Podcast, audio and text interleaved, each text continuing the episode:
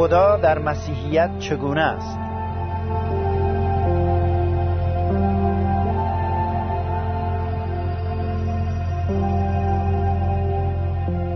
دوستان عزیز می‌خواهیم موضوع شناخت خدا را که در درسهای قبلی شروع کرده بودیم از کتاب مقدس ادامه بدیم. و امروز وارد یک موضوع بسیار حساس و مهمی خواهیم شد. که بیشتر شماها می‌دانم به آن علاقه دارید. در مورد وحدانیت خدا و تسلیس مقدس مقصود ما از این درس این نیست که ببینیم عقاید مردم درباره وحدانیت خدا چیست. ما با عقاید مردم زیاد کاری نداریم. ما می‌خوایم ببینیم که کتاب مقدس درباره خدا چه می‌گوید و خدایی که ما ایمانداران به مسیح او را می‌شناسیم چگونه است؟ کتاب مقدس چطور درباره تسلیس صحبت کرده است و اصولا کلمه تسلیس چیست؟ ماهیت خدا باید برای ما مکشوف شده باشد و این مکاشفه یک مکاشفه الهی باید باشه. ما انسانها هر چقدر هم بخواهیم از روی عقل خدا را بشناسیم باز چون که عقل ما محدود است نمی‌توانیم او را اونچنان که شایسته است بشناسیم. از این جهت خوشبختانه خود خدا به سراغ انسانها آمده و در کتاب مقدس درباره خودش صحبت کرده است. خداوند در کتاب مقدس خودش رو آشکار کرده. کتاب مقدس ما مسیحیان می‌گوید که خدا واحد است ولی ببینیم که منظورش چیست. اجازه بدید قسمتهایی از کتاب مقدس رو بخوانیم. در کتاب تصنیه که پنجمین کتاب تورات باشه فصل چهارم آیه سی و پنج میفرماید این بر تو ظاهر شد تا بدانی که یهوه خداست و غیر از او دیگری نیست. و باز در کتاب تصنیه فصل ششم آیه چهارم میفرماید ای اسرائیل بشنو یهوه خدای ما یهوه واحد است. در کتاب اشعیای نبی فصل چهل و سوم آیه دهم می‌گوید یهوه می‌گوید که شما و بنده من که او را برگزیده ام شهود من می‌باشید. تا دانسته به من ایمان آورید و بفهمید که من او هستم و پیش از من خدایی مصور نشده و بعد از من هم نخواهد شد. باز هم در کتاب اشعیا فصل چهل و چهار آیه شیش میفرماید خداوند پادشاه اسرائیل و یهوه سبایوت که ولی ایشان است چنین می‌گوید من اول هستم و من آخر هستم و غیر از من خدایی نیست. اشعیا 45 پنج اون فصل بسیار معروفی که درباره کوروش پادشاه پیشگویی کرده می‌گوید من یهوه هستم و دیگری نیست و غیر از من خدایی نی بعد وقتی وارد عهد جدید یعنی انجیل شریف می‌شویم در رساله اول تیموتائوس فصل دوم آیه پنج میفرماید زیرا خدا واحد است و در میان خدا و انسان یک متوسطی است یعنی انسانی که مسیح عیسی باشد. اینجا می‌گوید خدا واحد است. و در انجیل مرقس وقتی آمدند از عیسی مسیح سوال کردند درباره بزرگترین احکام خدا در فصل دوازدهم آیه 29 عیسی مسیح چنین جواب داد. اول همه احکام این است که بشنو ای اسرائیل خداوند خدای ما خداوند واحد است.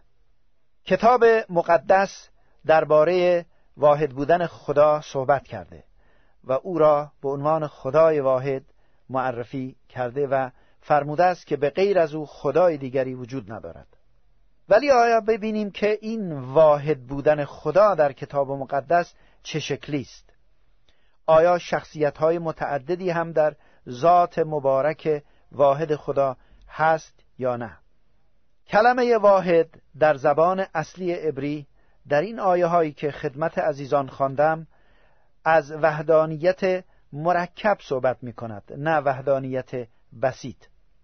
در زبان عبری برای یک کلمه واحد ریاضی لغت دیگری هست که با این کلمه ای که اینجا در این آیه ها خواندم فرق می کند و کاملا آن را مجزا می سازد در زبان عبری کلمه یاخید برای واحد مطلق به کار می رود که واحد ریاضی و عددی می باشد و این کلمه یاخید دوازده بار در کتاب عهد آمده.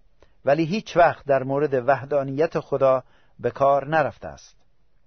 اما کلمه ایخاد که حالت وحدانیت مرکب را دارد و جمع یک واحد را بیان می نماید در مورد وحدانیت خدا به کار رفته. برای درک معنی کلمه ایخاد به این عبارتها توجه بفرمایید. در کتاب پیدایش فصل دو آیه 24 وقتی که خدا حوا را از پهلوی آدم گرفت و زنی بنا کرد و ساخت و آفرید و او را نزد آدم آورد و بعد این آیه یعنی کلام خدا چنین می‌گوید. می‌گوید این دو یک تن خواهند بود. یعنی این مرد و این زن یک تن خواهند بود. و در اینجا می‌خوام در ضمن یک چیزی خدمت شما عرض کنم. ازدواج از نقطه نظر مسیحیت بسیار مقدسه. زن و شوهر یک تن می‌شوند. اینجا کلمه این دو یک تن خواهند بود کلمه اخاد به کار رفته.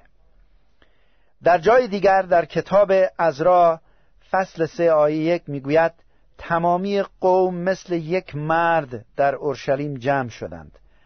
باز هم در اینجا جمعیت زیادی را میاره و میگه که اینها همه مثل یک نفر واحد جمع شدند و کلمه ایخاد به کار رفته. هرچند مرکب بود از عده بسیاری از افراد قوم اسرائیلی. و همینطور در آیه های دیگر در کتاب مقدس در جاهای دیگری مثل پیدایش فصل 11 آیه 6 می‌گوید که زمین یک زبان داشت همه مردم یک زبان داشتند با اینکه افراد بسیار زیادی بودند ولی زبانشان اخاد یعنی واحد بود. و در سایر جاهای کتاب مقدس نیز این لغت به کار رفته چنان که در اول قرنتیان فصل دوازده آیه سیزده می‌گوید ما یک بدن هستیم در عیسی مسیح. کلیسا به بدن تشبیه شده که اعضای متعدد دارد و هر کدام از ما که یک فردی مجزا هستیم ولی در این حال وقتی به عیسی مسیح ایمان میاریم توسط روح خدا پیوند میشیم به این بدن یعنی کلیسای خداوند که واحد و یگانه است. و همچنین عیسی مسیح در انجیل یوحنا فصل 17 آیه 22 و 23 در اون دعای بسیار معروف و دعای شفاعتش برای من و شما دعا کرده و می‌گوید می‌خواهم که اینها یک باشند یکی باشند هر چند چند نفرند ولی می‌خوام اینها یک باشند اخاد باشند.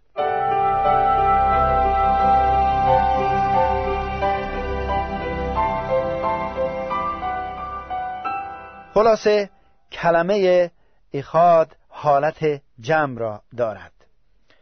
کلمه ای که در عهد عتیق به خدا اطلاق شده لغتی است که در عبری الوهیم آن را می‌خوانیم. الوهیم و لغت الوهیم خودش حالت جمع را دارد. در واقع بعضی جاها آن را خدایان هم ترجمه کردند وقتی به خدایان بود پرستا اطلاق میشه خدایان ترجمه شده. و وقتی می‌گوید که در ابتدا خدا آسمانها و زمین را آفرید کلمه الوهیم که حالت جمع دارد به کار رفته ولی در این حال از فعلش می‌فهمیم که خدای ایخاد واحد منظور کلام خداست. خدا در مورد خودش از زمایر جمع استفاده کرده. چنان که در پیدایش فصل اول آیه 26 میفرماید ما به صورت ما و همینطور در فصل سوم آیه 22 و در پیدایش فصل یازدهم آیه هفتم و کتاب اشعیای نبی فصل ششم آیه هشتم می‌گوید ما کیست که برای ما برود. خدا وقتی به خودش اشاره می‌کنه از زمیر جمع استفاده می‌کنه. این برای این نیست که خدا می‌خواسته خودش رو احترام بکنه چون در بسیاری از موارد دیگر خدا از زمیر مفرد هم استفاده کرده. ولی اینجا خداوند می‌خواد اون ماهیت اصلی خودش رو ظاهر بکنه که تسلیس در واحد هست. در انجیل یوحنا فصل یک آیه یک میفرماید در ابتدا کلمه بود و کلمه نزد خدا بود و کلمه خدا بود. اینجا به کی اشاره می کند؟ این کلمه کی بود؟ کلمه لقب پسر خدا عیسی مسیح است. و می‌گوید که این کلمه نزد خدا بود و از ابتدا وجود داشت از ازل وجود داشت و خودش خدا بود. و باز هم در جاهای دیگر مثل انجیل متا فصل 3 آیه 16 و 17 و انجیل متا فصل 28 آیه 19 و دوم قرنتیان فصل 13 آیه 13 به وضوح می‌بینیم که پدر و پسر و روح القدس هر کدام به طور واضح به عنوان یک موجود الهی یعنی خدا مشخص شدند و از یکدیگر متمایز هستند. وقتی عیسی مسیح کنار رود اردن آمد و تعمید می گرفت او پسر خدا بود. وارد آب شد و تعمید گرفت و بعد بیرون آمد. یحیای تعمید دهنده گواهی داد و گفت که روح القدس را دیدم که به شکل کبوتر بر او نازل شد. از آسمان صدایی آمد که گفت این است پسر عزیز من که من از او خشنودم. خوب توجه بفرمایید صدای خدای پدر از آسمان. پسر روی زمین کنار رود اردن ایستاده و بین آسمان و زمین روح القدس داره روی پسر خدا نازل میشه. پدر پسر روح القدس. و این موضوع ما را وارد مطلب تسلیس مقدس می‌سازد. باز می‌خوام تأکید کنم که ما مسیحیان به سه خدا ایمان نداریم. ولی خدایی که کتاب مقدس معرفی کرده سوای اون خدایی است که مردم در خیال خودشون و فکر خودشون مجسم می کنند و کلمه واحد در کتاب مقدس سوای اون کلمه واحد ریاضی است. حالا ببینیم خدا چگونه می‌تواند هم سه اقنوم باشد و هم یکتا. البته به همون معنا سه و یک نمی‌تونه باشه. پس مقصود چیست؟ ما نمی‌توانیم جواب کاملا قانع کننده ای پیدا بکنیم برای اینکه خود خدا به قدری بالاتر از فکر بشر و عظیم است که در وهم و خیال انسان نمی گنجد.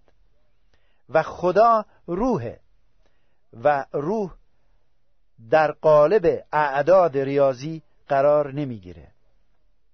و وقتی بخواهیم که موجودات روحانی را در قالب موجودات مادی قرار بدیم و بسنجیم حتما اشکال پیش خواهد آمد. خدا نامحدوده ولی ما محدود هستیم. و اگر بخواهیم برای شرح تسلیس اقدس از فلسفه و علوم انسانی استفاده کنیم حتما به بنبست خواهیم رسید. از این جهت اجازه بدید که قدری جلوتر بریم و از آنچه که ممکن است استفاده بکنیم از مثالهای خیلی ساده. در کتاب مقدس خدا که پدر باشد به عنوان منبع نادیده و آفریننده همه چیز ظاهر می شود. و بعد پسر که پدر را به طور ملموس و مرئی به انسانها آشکار می نماید به این دنیا میاد و اراده پدر را یعنی خدا را انجام می دهد و بعد سوم روح القدس که دیدنی نیست ولی خدای پسر را توسط کلام خدا و همینطور از طریق ایمانداران پر از رو آشکار می سازد.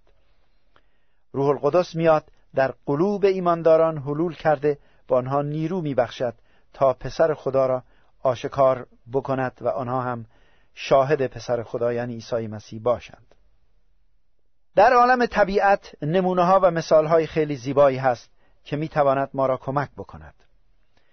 عالم خلقت اساساً بر پایه تسلیس بنا شده. مثلا فضا ماده و زمان. اینها سه تا هستند و عالم وجود این خلقت بر این سه ستون بنا شده. فضا ماده و زمان.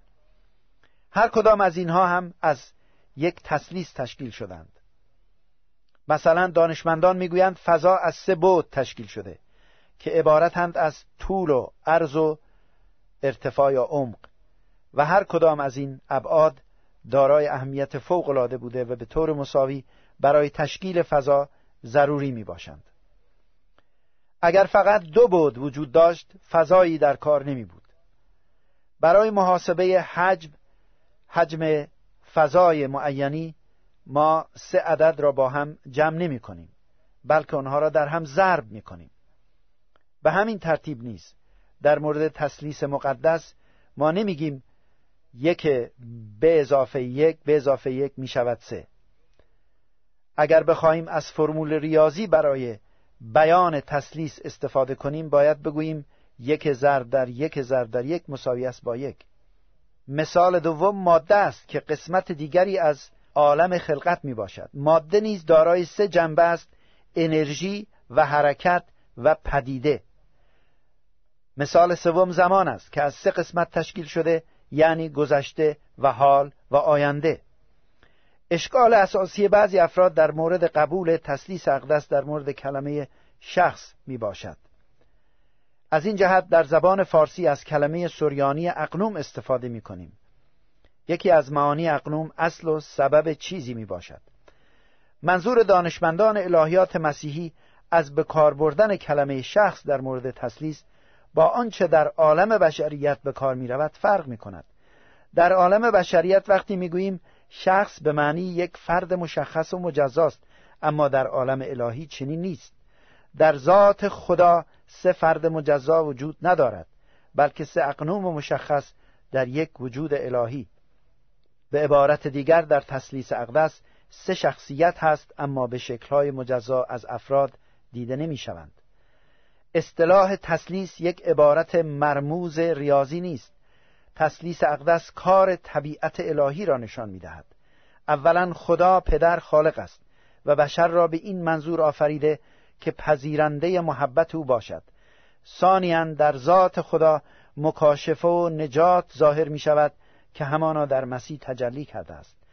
و سوم در طبیعت الهی عنصر یاری دهنده وجود دارد که همانا روح القدس می باشد و او ما را کمک می کند تا کاری را که به تنهایی قادر به انجامش نیستیم بتوانیم انجام بدهیم. در انجیل مقدس می‌خوانیم که خدا محبت است و چون خدا از ازل وجود داشته و محبت هم همیشه در ذات مبارک او بوده و این خدایی که واحده و محبت محبتش از خودش صادر می‌شد به کی می‌رسید؟ اگر تسلیس وجود نمی داشت محبت خدا بیمعنی می‌شد چون محبت باید از یک کسی صادر بشه به شخص دیگری برسه.